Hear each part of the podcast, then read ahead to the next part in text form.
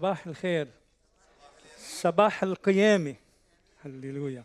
لازم كل أحد نتذكر أنه يسوع قام ونحن نحتفل بقيامته من بين الأموات. نصبح كمان مشاهدينا على شاشة سات سبعة.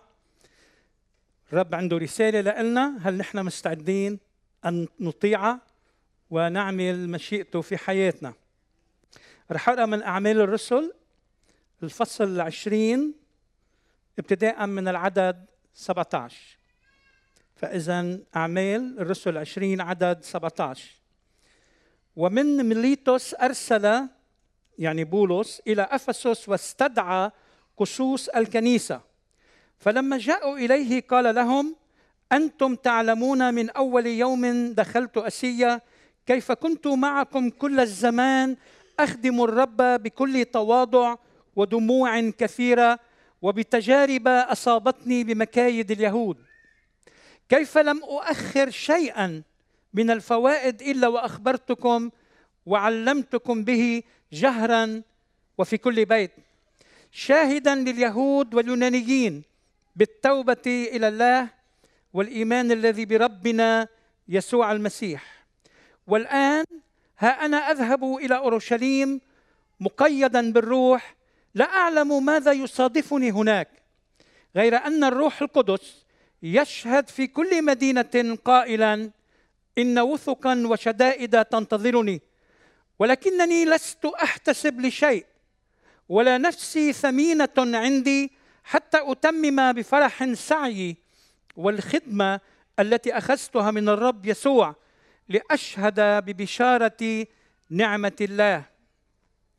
والآن ها أنا أعلم أنكم لا ترون وجهي أيضا. أنتم جميعا الذين مررت بينكم كارزا بملكوت الله. لذلك أشهدكم اليوم هذا. أني بريء من دم الجميع لأني لم أؤخر أن أخبركم بكل مشورة الله. احترزوا اذا لأنفسكم ولجميع الرعية التي أقامكم الروح القدس فيها اساقفه لترعوا كنيسة الله التي اقتناها بدمه. لأني أعلم هذا أنه بعد ذهابي سيدخل بينكم ذئاب خاطفة لا تشفق على الرعية.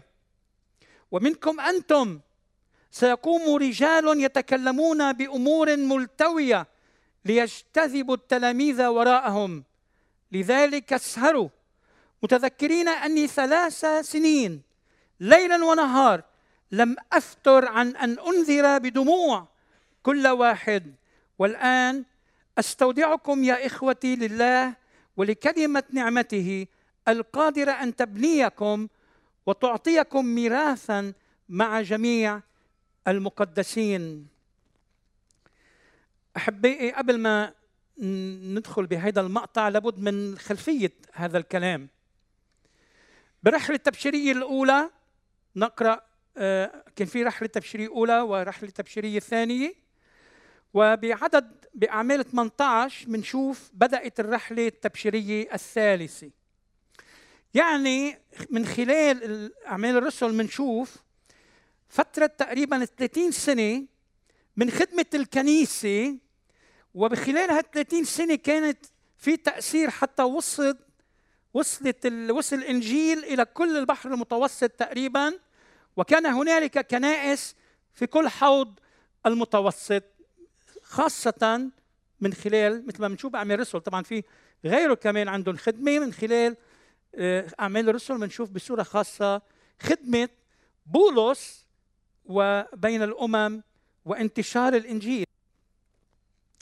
بنشوف أنه بولس بعد ما مر بغلاطية وفريجية اللي هن بتركيا لكي يشدد التلاميذ شغلة حلوة.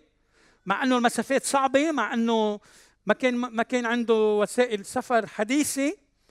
لكن نرى إنه ما كان يهمل أولاده. الله كان يرسل إليهم الرسول بولس وغيره من الرسل لكي يشجعهم ويثبتهم في الإيمان.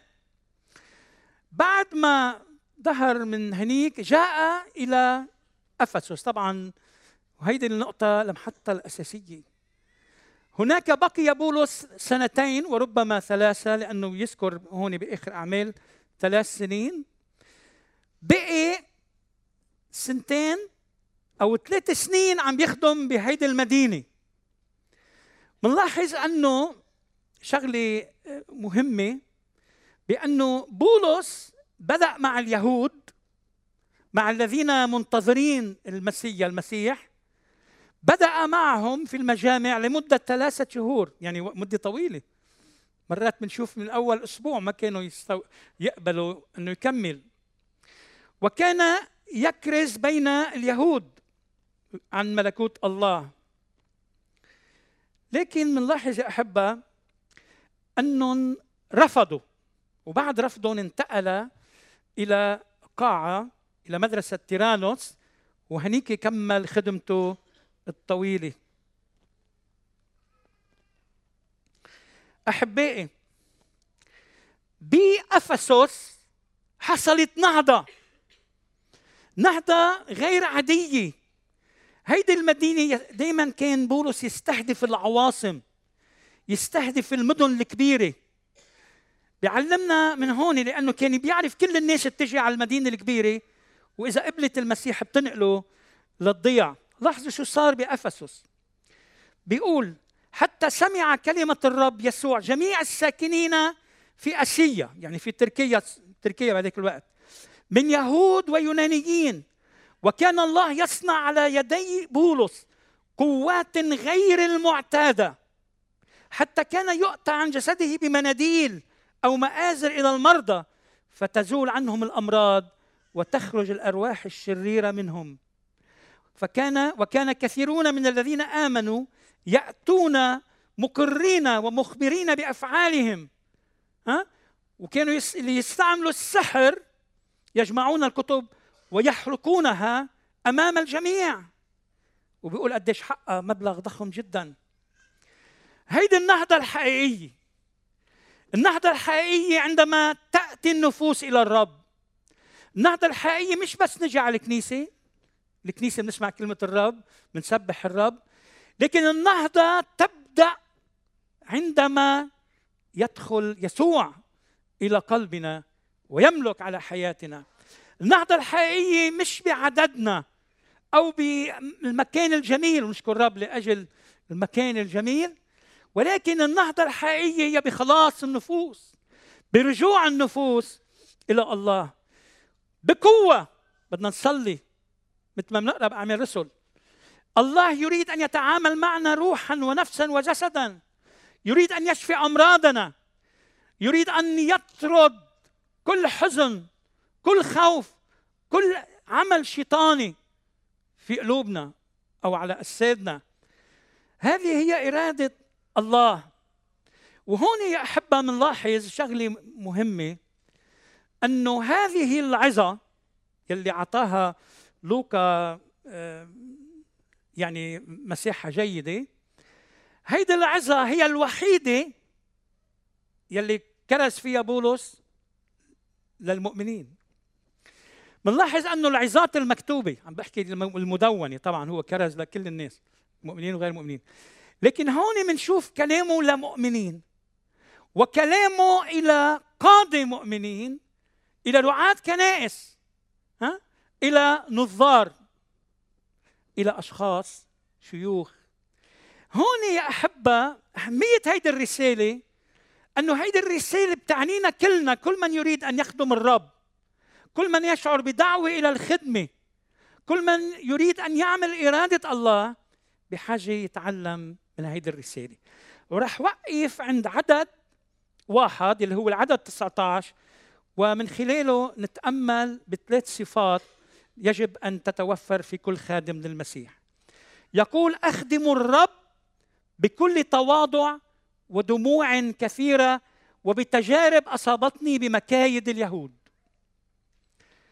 أول نقطة بدنا نتأمل فيها هو الفكر المتواضع بعدين رح نتأمل بالقلب المحب وبعدين بالإرادة الثابتة في وسط الصعاب.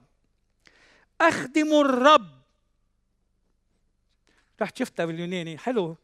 الرب مش أخدم رب مش أخدم سيد مش أخدم إله. أنا أخدم الرب الوحيد ملك الملوك ورب الأرباب. أنا أخدمه كعبد أخدمه بتواضع. ما أحوجنا هذه الأيام إلى هذه الصفة صفة التواضع. مؤسف أنه اليوم بنلاقي في كثير كبرياء. مع الأسف أنه حتى المؤمنين مرات يقعون بهذه الخطية خطية الكبرياء. مشان هيك مهم جدا نعرف أنه لا يمكن أن تنجح خدمة بدون تواضع. لا يمكن أن يكون لنا تأثير ونربح نفوس ونغير العالم والناس اللي حولنا إلا إن كان عندنا تواضع. التواضع معناتها الله يملكني. التواضع يعني إرادتي هي إرادته. التواضع أني لا أعيش لنفسي لأني اشتريت بثمن. التواضع أن أكون مثل سيدي الذي ملك الملوك ورب الأرباب لكنه تواضع وعلمنا التواضع. نقرأ يا أحبة بكورنثوس الأولى واحد من 26 ل 31 بيقول الرسول بولس فانظروا دعوتكم أيها الإخوة. كانت كنيسة كورنثوس مليانة بالمواهب لكن مع الأسف كانت أيضا مليانة بالتحزبات. كان عندهم فخورين بالفلسفة اليونانية اللي عندهم فخورين بالخطباء كانوا يفتخروا بهذه الأمور لكن كانوا بحاجة إلى تغيير.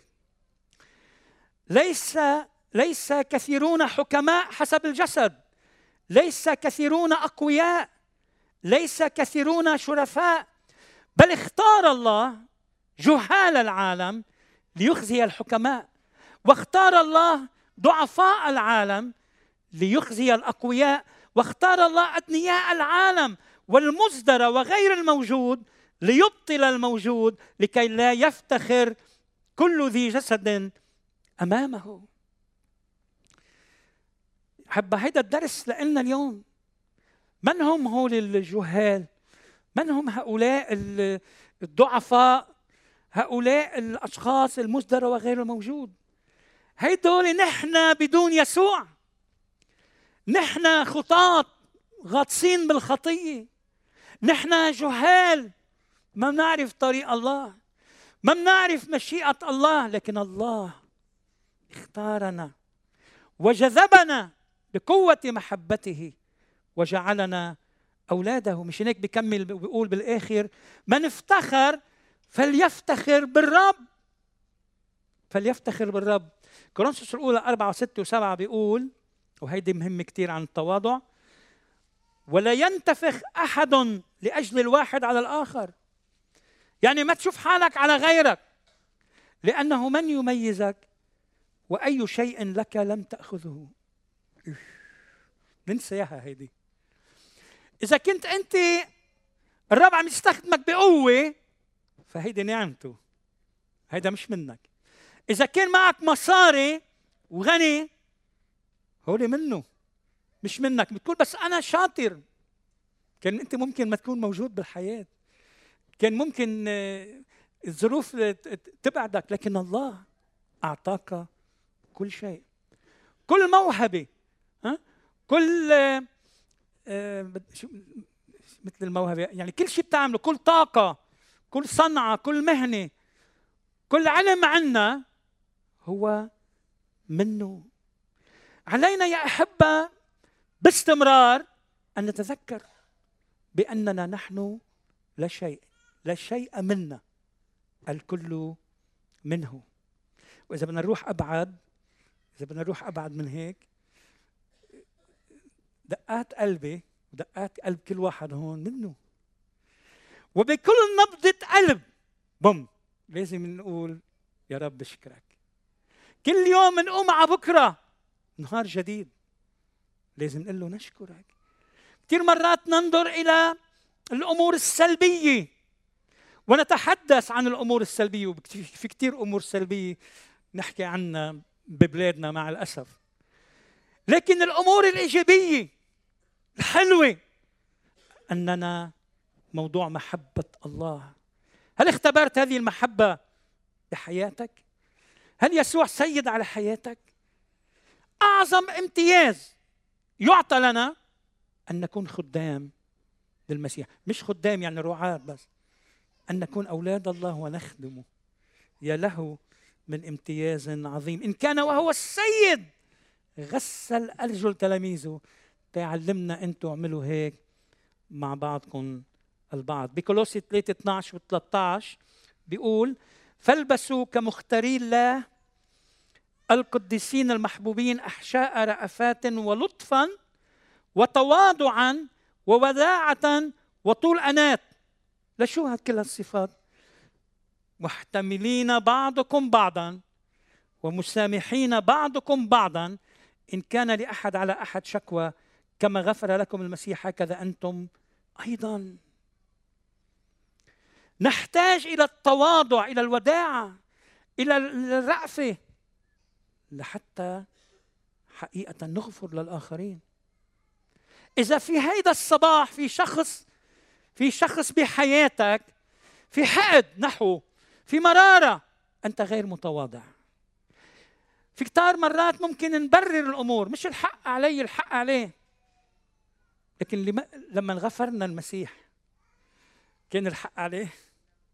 كان الحق علينا. الغفران يبدأ من القلب. هل قلبك متواضع لكي تغفر؟ أحبائي كمان بنشوف التواضع بأجمل صورة بفيليب 2 6 لا تنظروا كل واحد إلى ما هو لنفسه. هل مطلع كثير على أمورنا؟ بل كل واحد إلى ما هو لآخرين أيضا. فليكن فيكم هذا الفكر الذي في المسيح يسوع الذي إذ كان في صورة الله.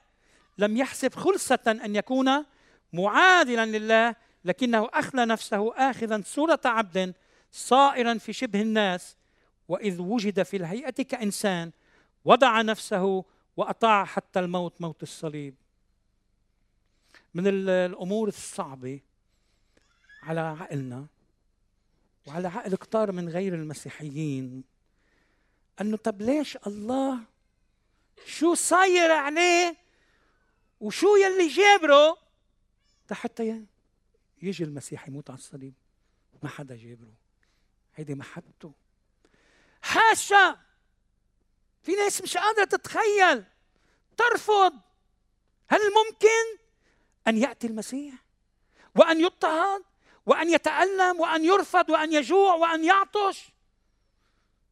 وأن يكونوا كل الناس اللي حواليه تلاميذه. يلي اعتمد عليهم حتى دعاهم ووثق فيهم. تركوه هربوا طبعا بعدين تغيرت الصورة. ولكن يسوع بتواضعه العظيم استثمر فينا. بحب هالعبارة. يسوع عم بيستثمر فيك. انت استثماره. الشغله الأخيرة بقولها. ابن الإنسان لم يأتي ليخدم بل ليخدم ويبذل نفسه لأجل الكثيرين. لماذا أنت اليوم هنا؟ ما هي دعوة الله لحياتك؟ كثير مرات نوقع كلنا بهالفخ. بدي أدرس لاهوت فكر إنه بدي أدرس لاهوت حتى بصير راعي. بدي أدرس حتى أكون مؤثر. رب يستخدمك أمين ولكن الدافع الدافع أنك تكون غاسل الأرجل. بدك تخدم بدك تكون مديون. لاحظوا الشغلة المهمة بالتواضع. مديون لكل الناس. ما حدا مديون إلك. شو هالحكي هذا هيدا الخادم. مش أنت مش أنت مديون لإلي. أنتم مديونين لإلي. أنا عم بتعب. ها؟ أنا عم جاهد. ما في شك أنا أنا كنت أنا راعي وبعرف معنى الرعاية. قديش فيها ألام؟ ما بيعرفوا فيها الرعيه ولكن أهم شغلة نعرف باستمرار أنه نحن ما بنتوقع الناس تعطينا. لكن دعوتنا أنه نعطي نعطي. الرب بيعطي لكن نحن نعطي الآخرين. شغلة ثانية احبها نقراها بالعدد 19 بكل تواضع ودموع كثيرة. يا عمي شيء غريب عم بيقولوا بولس. بولس كان يبكي؟ هلا بنشوف. يبكي؟ كان يتألم؟ إحنا اليوم نعيش ب بعصر مريح. نجي بسياراتنا على الكنيسة في اي سي في أشخاص آه، بيحضروا مثل ما الإخوة عم بيحضرونا ببيوتهم بيقدروا يحضروا الخدمة. كله هيدا شيء رائع. لكن افتقدنا شغلة مهمة هي البكاء. البكاء أمام الرب.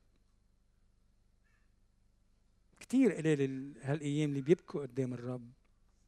لكن لما نفكر بالنفوس بيقول عن يسوع لما رأى النفوس كأن لا راعي لها تحنن على الجموع. شو يعني تحنن؟ تحنن. قلبه تحرك عاطفته تحركت. يسوع كان عنده قلب قلب رائع. بكى على أورشليم. طب هول رفضوك. بكى عليهم. هو وعلى الصليب قال له ما تبكوا علي لنساء أورشليم. ابكوا على أولادكم. يسوع كان رجل محبة مملوء بالعاطفة. أحب قديش بنحتاج قلب يسوع بهيدي الأيام. ما بنعرف بولس على شو بكي بالتحديد لكن هو بيشرح لنا بعد شوي وبيفرجينا السبب بكائه. بيقول آه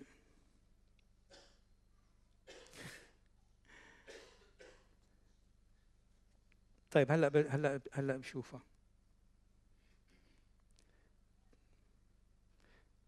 فاذا بولس بكي ورجالات الله بكيوا كاتب المزمور السادس بيقول أعوم في كل ليلة سريري بدموعي هل أنت تتألم في هذه الأيام؟